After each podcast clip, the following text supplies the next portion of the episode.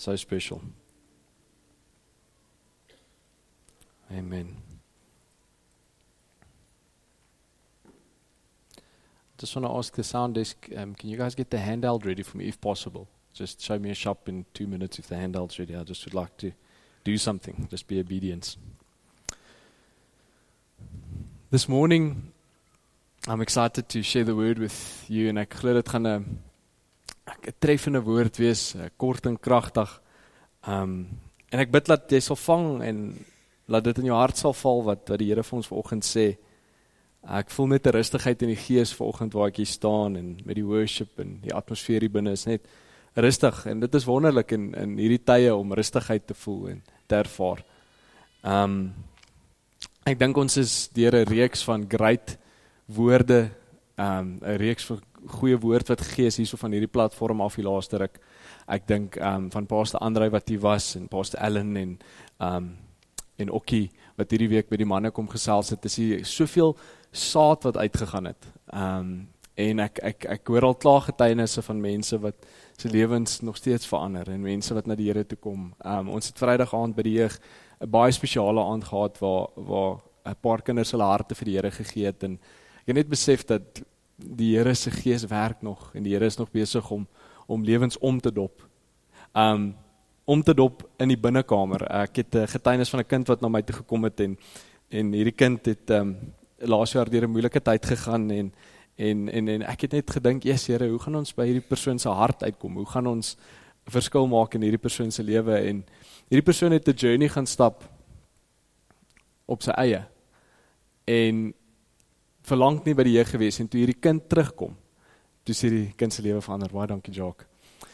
Toe sê die kind se lewe omgedop sonder dat ons as 'n jeuggroep inspraak gedoen het in hierdie kind se lewe sonder dat sy by 'n kerk was, sonder dat sy by 'n groot evangelistiese byeenkoms was. Die Here het haar in haar binnekamer, by die huis, in haar gesin, het sy die Here haar aangeraak en haar lewe omgedop. En ek prys net die Here daarvoor want dit wys dat dit dis die Here se krag wat mense verander. Dis die Here wat slegs kan red.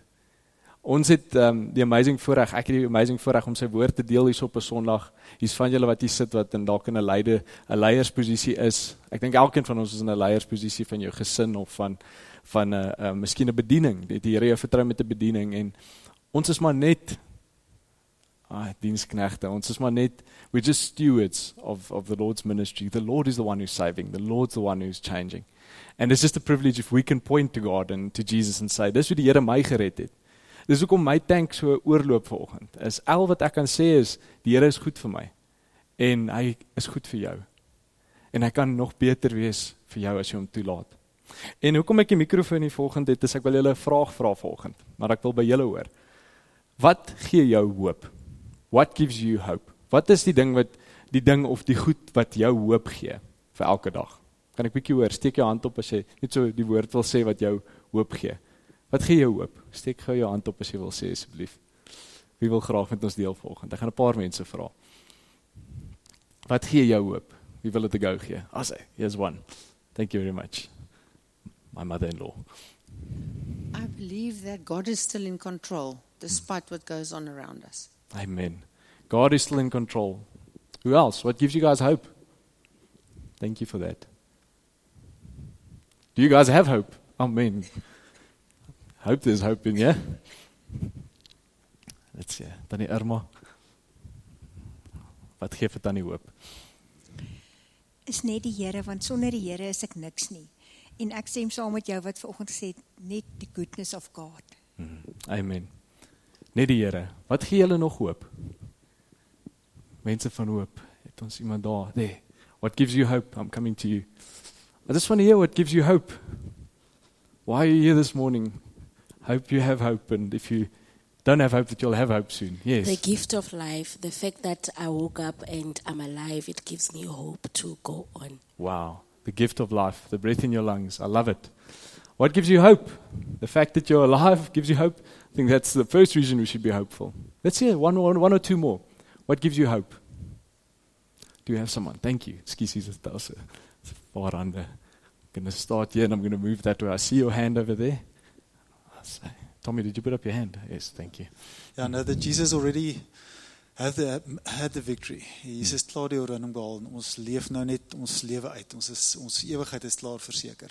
Sure. Ongeag van wat nou wat hier rondom ons gebeur. Wow. Is klaar gewen. Baie dankie. Thank you. Skie steek 'n hand hoog, hoog op. Ekskuus, weet jy dat 'n uh, ou elke oggend kan wakker word. Hmm. Partykeer is jou vorige dag se situasie wanneer jy gaan slaap het hopeloos. Hmm. Maar as jy in die oggend wakker word, weet ek ek kan met die Here praat en met Jesus praat wat 'n hopelose situasie in 'n hoopvolle situasie kan verander. Sure. En dit gee my hoop dat ek met alles en in alle omstandighede elke keer na hom toe kan gaan. Ek kan nie net in die oggend met hom praat nie, ek kan nou met hom praat en ek kan hy's vir altyd daarmee te praat. Dis ek wat sy hand los en nie hy wat my hand los nie. En dit gee my hoop want ek weet my sondes is betaal, hy het vir alles betaal. Ek moet hom net aanvaar en met my probleme na hom toe gaan. Amen. Sure. 'n Oop kanaal wat altyd daar is. So I'm going to take two or three more. There we go. Yes, what gives you hope? It's the unconditional love of God. The fact that the Bible says that nothing can separate us from the love of God, no matter how far I can go away from God. The fact that I know that He's always there and that His love is everlasting gives me hope. Mm. Amen. The love of God. I'm going to go yeah and then I'll send it off vir Tannie. Dankie. Die beloftes in sy woord. Sure. Die beloftes in sy woord. This is good stuff. I hope you guys are listening. Let's take two more and then we we will carry on. Sorry, where was that hand over here? Yeah, I say. Luanay. Die feit dat God by niks sal stop om jou syne te maak nie. Awesome. Thanks for that. There's the last one. Yeah. I'm going to take one more here. Dat daar altyd vir ons uh, beloftes is wat God vir ons altyd gee en dat daar elke situasie 'n uitweg het vir ons. Awesome. Thank you so much. So I think we've got so many reasons to have hope this morning. And and so many times we have hope because of the good things we hear, of the good things that happen to us, that there's an open channel to talk with God, that He loves us, that we are alive. I think that's a basic reason to be hopeful. But I'd like to read a scripture this morning in opening, and you can put up the, the first slide. I did open it there, please, Bron. Um, today I'm talking a little bit about choices, character, and capacity, the three C's that glorify God. And uh, those of you got the SMS, die van julle wat die SMS gekry het, het gesê daaglikse vuur en 'n dag van vuur. En dis 'n bietjie waaroor ek gesels vandag is die vuur waardeur ons gaan en ons gaan so 'n bietjie verder daarvan lees, maar ek wil eers in Romeine 5 vers 3 tot 5 vir ons lees.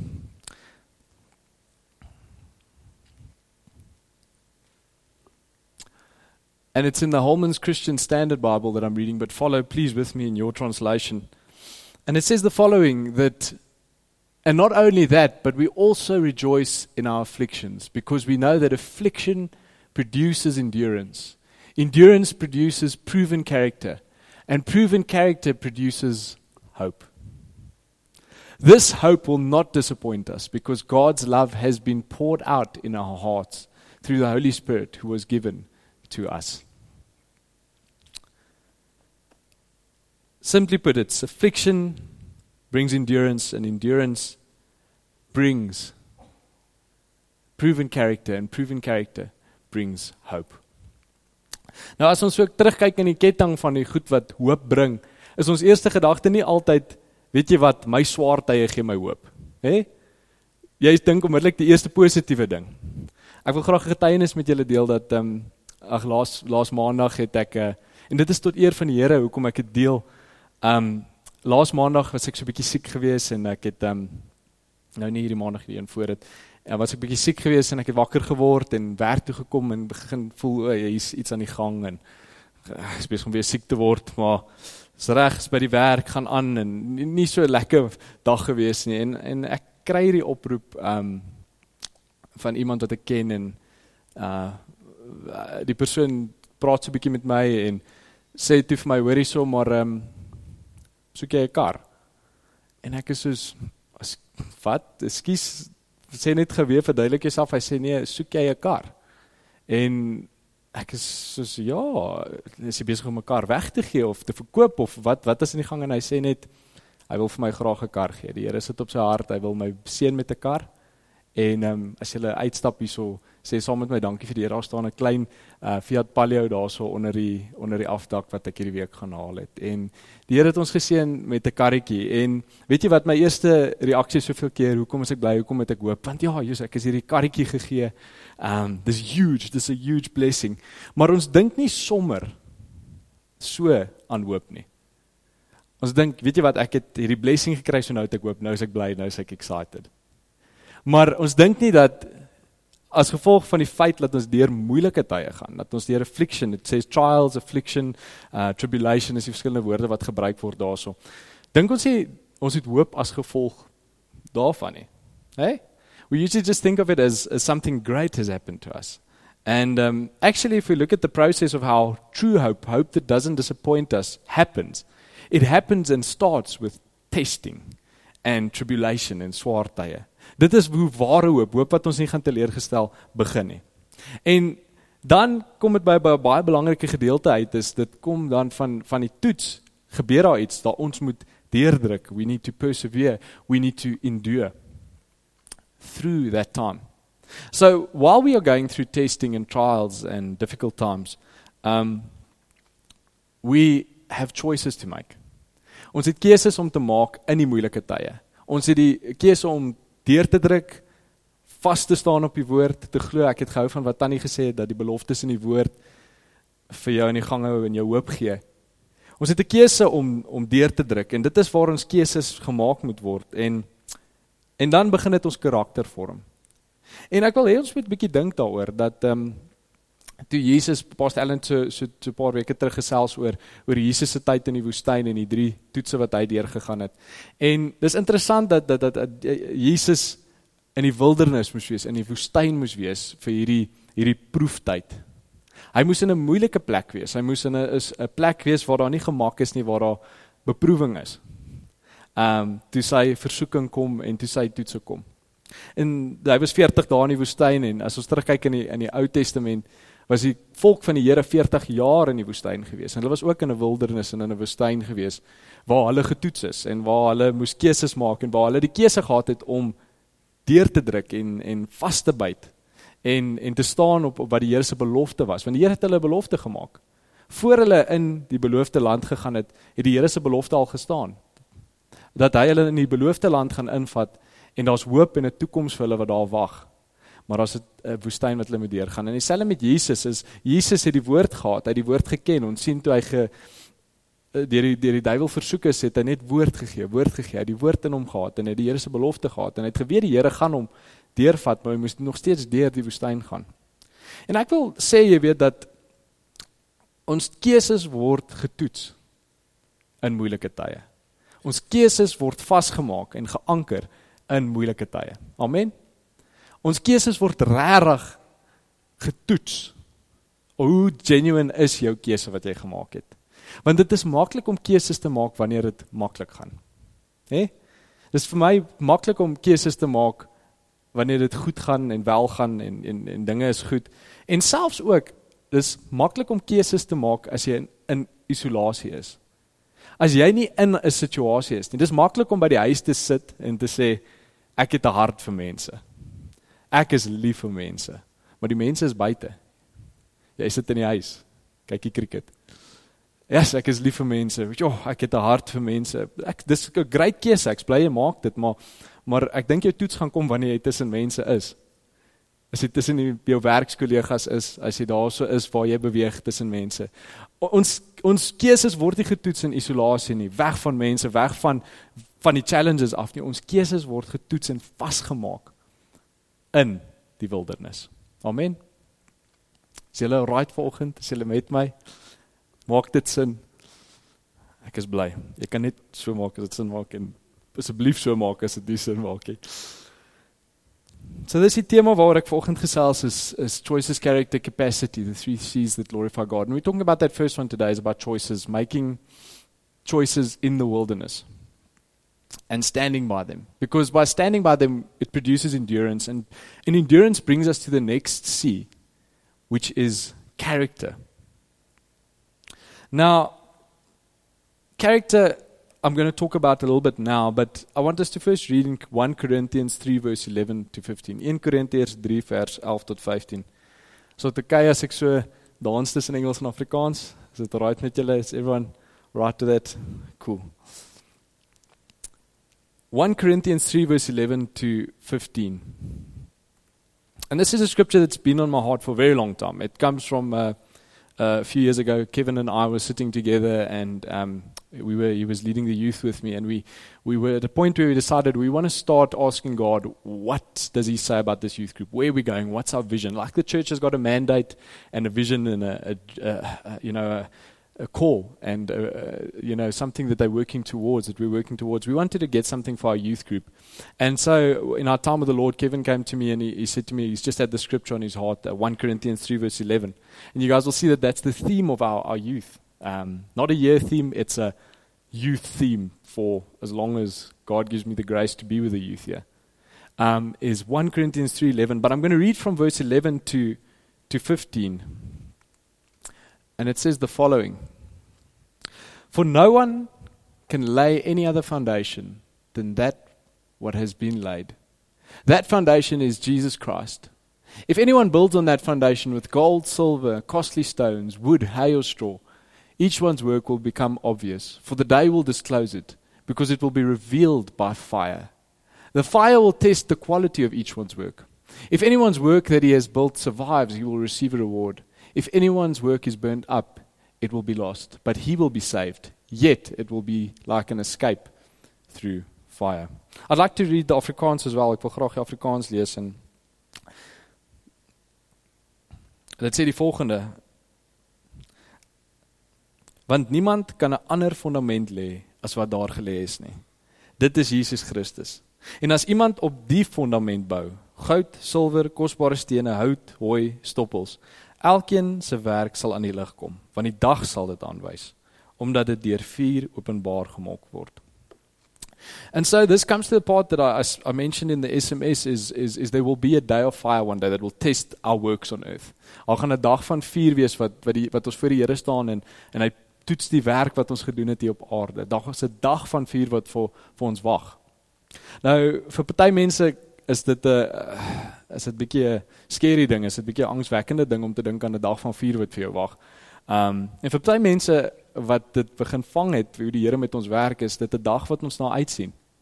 Wat die Here gaan gaan kom wegvat alles wat wat wat nie van waarde was en sê wat het jy van waarde gedoen vir my in jou tyd op aarde en die keuses wat jy gemaak het um in jou beproewing wat het jy gedoen met jou tyd op aarde maar die wonderlike ding is dat die Here los ons net net oor aan ons eie genade nie hy los ons nie net hy sê nie net ek red jou en ek sien jou weer op die dag van vuur nie. Prys die Here, hy doen nie dit met ons nie. Sê nie vir jou, "Oké, ek het jou nou gered, strongs buddy." Ehm um, sien jou by die dag van vuur, dan kyk ons maar hoe jy gedoen. Ek dank die Here, hy los ons nie daar nie. Ek deel Vrydag aan met die jeug met een van die kinders is dat ehm um, jou storie begin nou maar eers. Met die kinders wat hulle harte vir die Here gegee het, het ek van hulle gesê, "Jou storie begin nou met die Here." Jou journey, jou wandel met die Here begin nou by redding. Die sad ding is soveel van ons Christene deesdae is wat ek noem 'n kruiskamper. Ons is net tevrede met ja, ek is gered. En dit is wonderlik dat jy gered is, maar daar's 'n lewe van volheid. There's a life of the goodness of God that he wants you to experience and live. Amen. En ons kamp daarso by die kruis. Ons raak gemaklik. Ons sê ek slaan my tent op hierso, ek maak my gemaklik, ek bly hierso want dit is lekker om gered te wees en dis genoeg. Dit is great en dis huge en dis 'n dis waar ons begin, maar die Here wil hê sy storie het nie geëindig by die kruis nie. So ons storie eindig ook nie by die kruis nie. Sy storie gaan aan. Hy het opgestaan. Hy wag vir ons. En ehm um, net so glo ek dat daar's daar's 'n lewe wat die Here wil hê ons moet lewe en en dis hoekom ek sê dat die Here stel iets in plek. Daar's 'n dag van vuur wat ons van lees in 1 Korintiërs 3 vers 11, maar daar's ook daaglikse vuur. Hoor julle? it's there's a day of fire and there's daily fire. Now I think we can we can all testify of the daily fire wat ons deurgaan. Wie van julle is op hierdie stadium besig om deur 'n soort van 'n vuur te gaan? Dit voel jy gaan deur 'n bietjie 'n vuur, 'n louteringsproses. Gaan julle deur vuur? Hoor jy, julle is next level mense. Jy gaan nie deur vuur nie. Elke daar is 'n paar wat deur vuur gaan. Ons gaan deur vuur, dis deel, dis net deel van die lewe. We go through fire. Sometimes it's small fire, sometimes it's big fire. And I shared with our our full-time team a few weeks ago. Ek sê net omdat my plot my stukkie grond nie 'n plaas is nie. Jy's dalk al ouer as ek. Jy's jy het dalk al gevorder in lewe. Jy het al jy het al 'n bietjie gegroei en jy het al goed bymekaar gemaak en so aan. As my plot afbrand, is dit my alles. Is dit vir my belangrik? My plot is nou besig om af te brand. Net soos vir jou as jou plaas afbrand. Dis vir ons dieselfde. Net omdat jou jou jou jou lewe anders lyk as iemand anders langs jou, omdat jy meer het of minder het of jy is ouer of jonger, dit maak nie saak nie. Wanneer ons deur vuur gaan, is dit vir ons belangrik op daai stadium. Dis vir ons, hoorie, dis al wat ek het en dis nou besig om getoets te word. Dis my lewe. So ek wil net vir jou sê dat maak nie saak of jy 'n plot of 'n plaas het nie. Maak nie saak of jy werk of gaan begin werk of al lank werk of al amper klaar gewerk het nie of jy al 'n familie het of nie of jy al kinders het of nie of jy getroud is. Maak nie saak waar jou stap van die lewe is nie. Maak nie saak hoe jou stukkie grond lyk nie. Um jy is besig om deur vuur te gaan en en daai vuur is vir jou nou belangrik. Daai vuur is besig om te toets wat jy besig is om deur te gaan. And um so this daily fire is not something bad. It's something that God puts in place to prepare us for the day of fire. Ek wil hoor ons met dit ek wil hê ons moet dit vang volgend. Um die daaglikse vuur wat ons deurgaan berei ons voor vir die dag van vuur wat ons eendag gaan ervaar. The day of fire will we'll be best prepared for the day of fire by going through the daily fire and by looking at the choices we make when we're going through fire. Amen. So Jesus says an amazing thing to us here in 1 Corinthians that hy gee vir ons 'n fondasie om op te bou. Hy sê ek gee vir jou die beste fondasie. Moenie probeer om op iets anders te bou nie want dit gaan nie hou nie. Bou op hierdie fondasie. Ek gee vir jou die beste fondasie. Ek gee vir jou daai redding, daai kruis. Dis belangrik. Ek gee vir jou Jesus Christus, sê die Here vir ons. Hy gee vir ons saligheid, 'n weg uit die moeilikheid uit. Hy gee dit vir ons. Hy sê nou is die keuse joune. Hoe gaan jy bou op die fondasie wat klaar is? Wat klaar bestaan? Wat gaan jy daar bou? Hoe gaan jy bou? Wat gaan jy kies? Na wie gaan jy luister wanneer jy bou? Wanneer hoe watse keuses gaan jy maak in hierdie lewe? Wie gaan jou jou keuses beïnvloed? Na wie toe gaan jy kyk vir leiding? What are we building on the best foundation that we can possibly have? So, like I say, there's a day of fire and there's daily fire, and daily fire is testing us and the choices we're making in this fire. And what did we read in Romans that that will in produce endurance? As ons kan vasbyt en die keuses maak en sterk staan in die Here, dan gebeur daar iets wonderlik. En ek wil teruggaan na daai skrif toe net en net dit sê dit so mooi in die in die Holmans dat that it endurance produces proven character. So that's not just its character but it is dis karakter wat bewys is. Weerens is dit nie net 'n ding van praat nie. Hoor jy ek het great karakter. Ek wil net vir julle sê my karakter is great. As dit kom by druk situasies is ek next level. Ek kan dit sê tot ek blou in die gesig is, maar totdat my karakter nie bewys is nie, kan ek nie regtig sê ek het karakter nie. Verstaan julle? Dit is karakter moet bewys word. Karakter moet moet in daai druktye, in die wildernis, in die vuur moet karakter gewys word, gedoen word. Your character needs to be practiced before it can be proven. Your character will be proven and that's a character that produces hope. And so character is is is the thing that our choices lead to. En ek het 'n wonderlike um vergelyking gesien of gehoor op 'n podcast die ander dag and if each one of us, I want to just say to you each here sitting here this morning that each of you sitting here, myself included, you are busy making an impact right there where you are now. As jy dit getwyfel het, hoor jy dit vanoggend hierso by ons dat jy is besig om 'n impak te maak. Ons is almal besig om verskillende impakte te maak, verskillende hoeveelheid mense wat ons bereik, maar ons almal maak 'n impak op die aarde daagliks. We're making an impact. You sometimes don't even realize the extent of the impact that you're making on this earth. And we're all as human beings are making an impact. So the, the, the, the, the, the story that I heard went like this that mense is soos deure. Soos 'n deur wat oop en toe maak. En daai deur is is soos die impak wat jy maak. Jy die deur maak 'n weg vir goed om te kom. Dit maak 'n pad oop. Dit dit dit dit, dit vee so oop en dit dit maak 'n impak. Jy elke mens is soos 'n deur wat wat wat wat wat die weg maak vir goed om te kom. Elke mens is besig om 'n impak te maak en elke mens is soos 'n deur. Maar die mooi ding wat ek, ons gehoor het, ons praat nou van karakter, is die tweede ding van die 3 C's, character. Die 3 K's in Afrikaans en 3 C's in Engels my spelling reg is, ja. En ehm um, die mooi ding is dat as elke mens soos 'n deur is, dan is karakter die skenier waarop die deur hang. Wat doen 'n skenier? Die van julle wat bietjie in die boubedryf is en al ek dink dat almal het al 'n skenier gesien in ons lewe. Ehm um, party van ons het al 'n skenier op 'n deur gesit. En 'n interessante ding van 'n skenier is 'n skenier hou nie net die deur oop nie, op nie, maar 'n skenier bepaal mos watse rigting, watse kant toe maak die deur oop nê? Nee? 'n Skenier maak mos dat die deur hierdie kant toe oopmaak, maar as jy die skenier omdraai dan maak die deur daai kant toe oop. En dit is wat karakter doen. Karakter bepaal watse kant toe die deur oopmaak. Karakter bepaal watse kant toe jou impak gaan wees.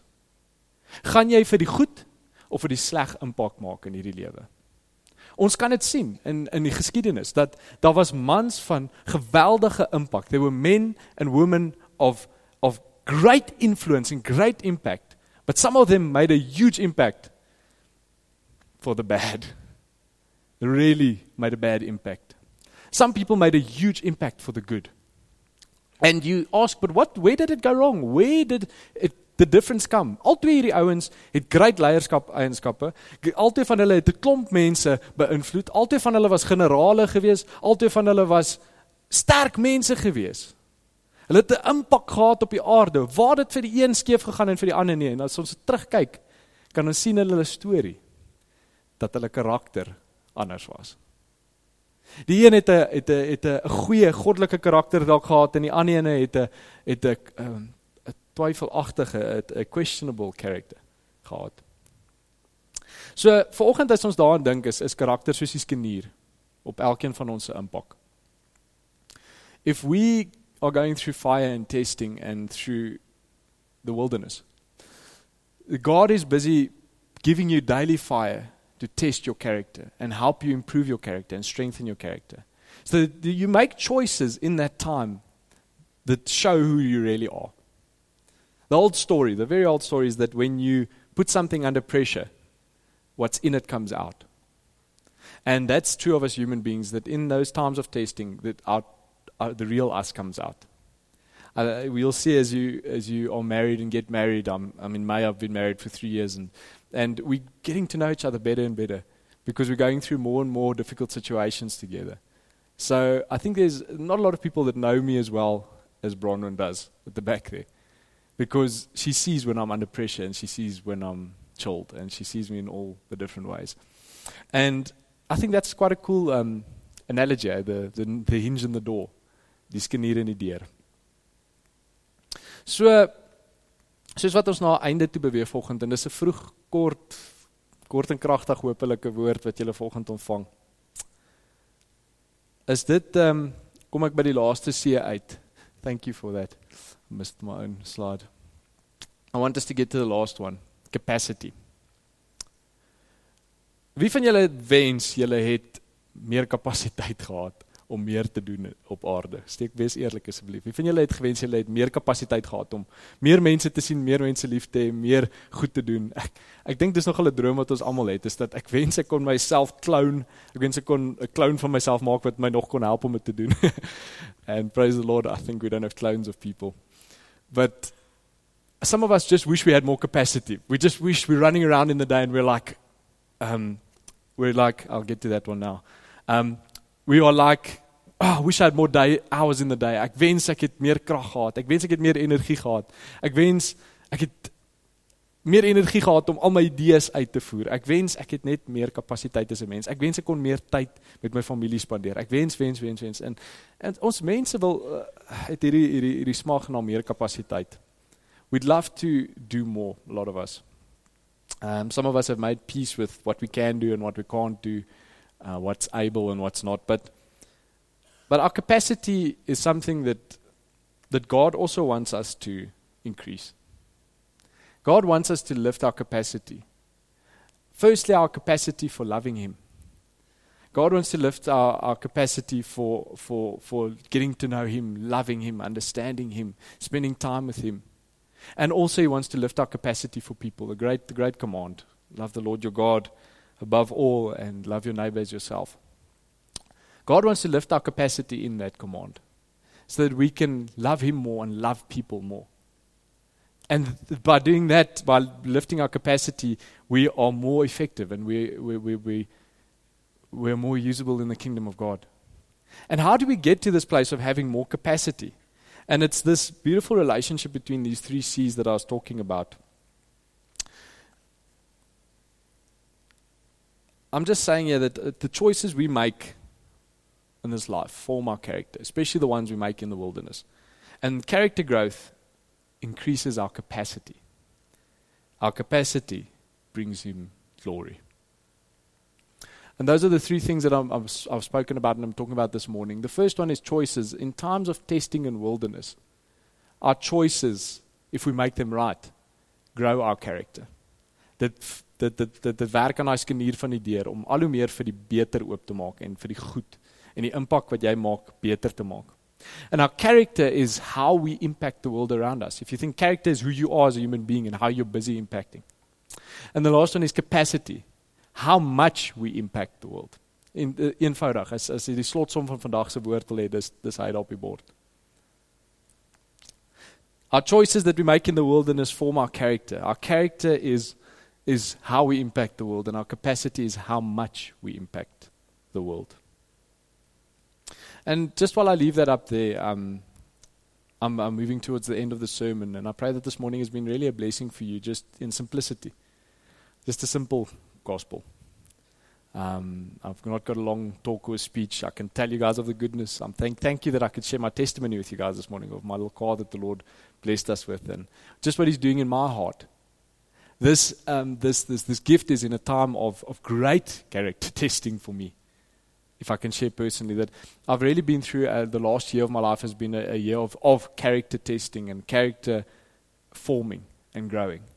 But the beautiful thing is, is when I've allowed God to, to work on my character, when I've decided, remember, the choice leads to character.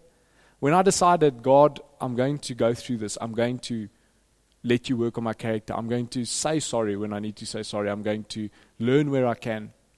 The amazing thing is, without me focusing on my capacity, my capacity is just lifted up. It's just, ewe skielik kom ek by meer uit. Ewe skielik kan die Here meer deur my doen. En dis nie omdat ek uitgegaan het om te sê ek gaan nou my kapasiteit meer maak nie. Ek gaan nou ek gaan nou net meer mense bereik. Ek gaan meer tyd ek gaan nee nee nee I didn't uh, I've tried that before. it doesn't work.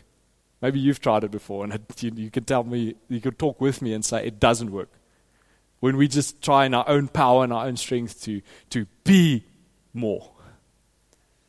We, we can just say, I'm going to take every choice daily, the small choices and the big choices, and make them with God.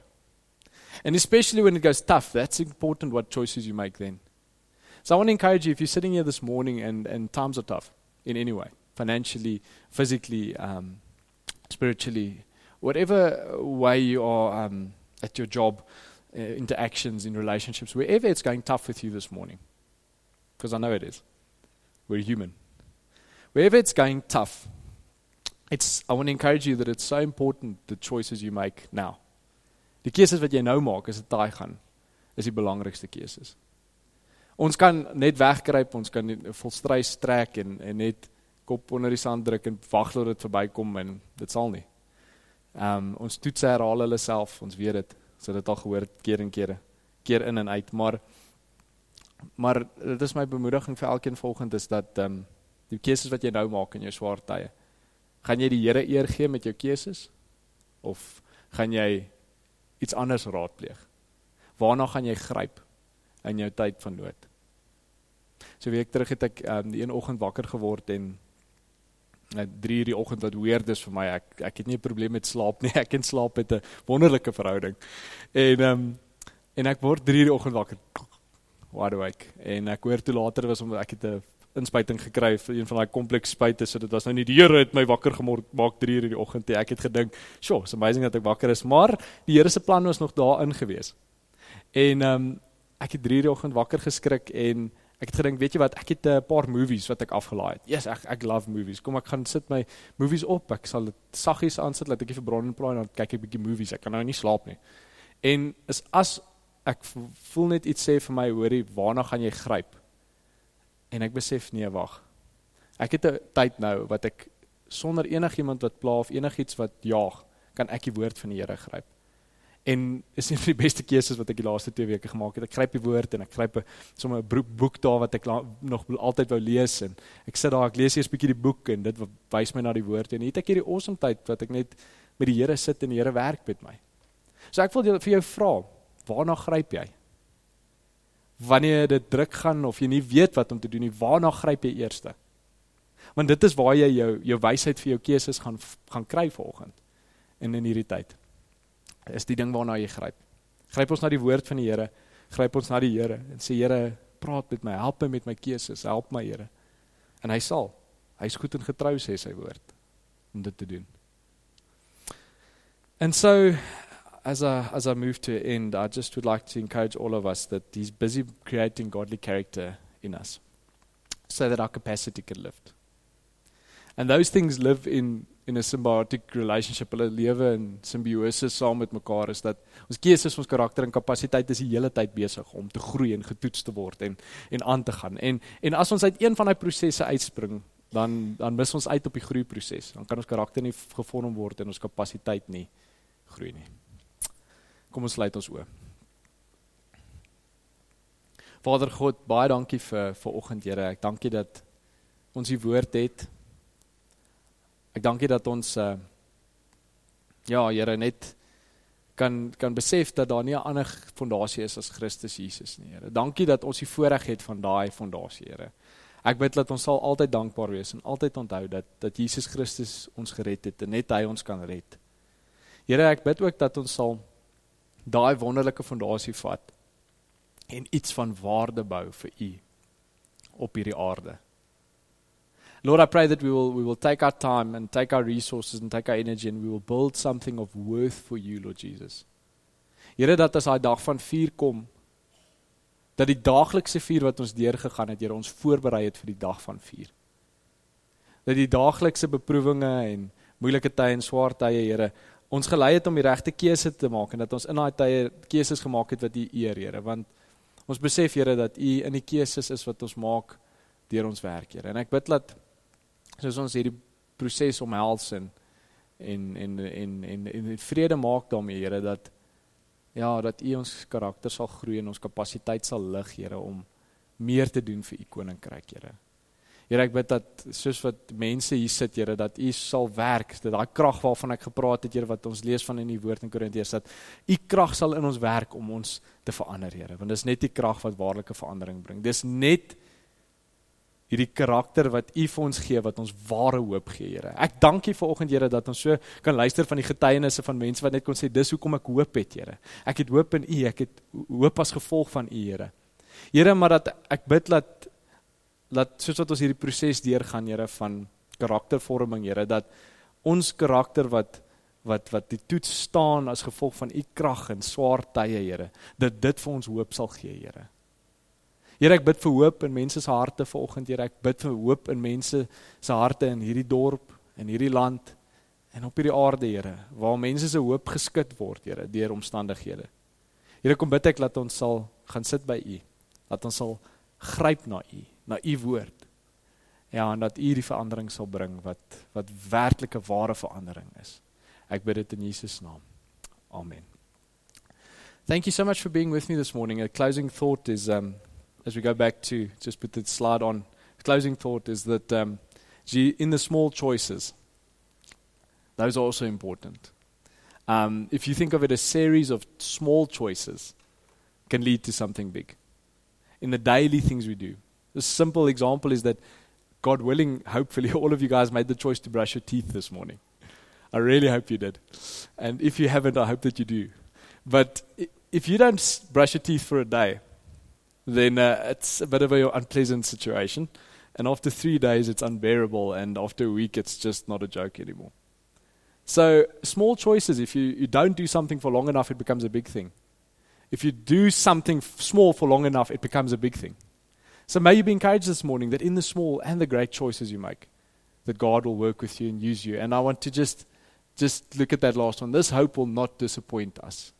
God will give us a hope that won't disappoint. Our hope has been shattered in people and in politics and in the world. But this hope will not disappoint us. May you be blessed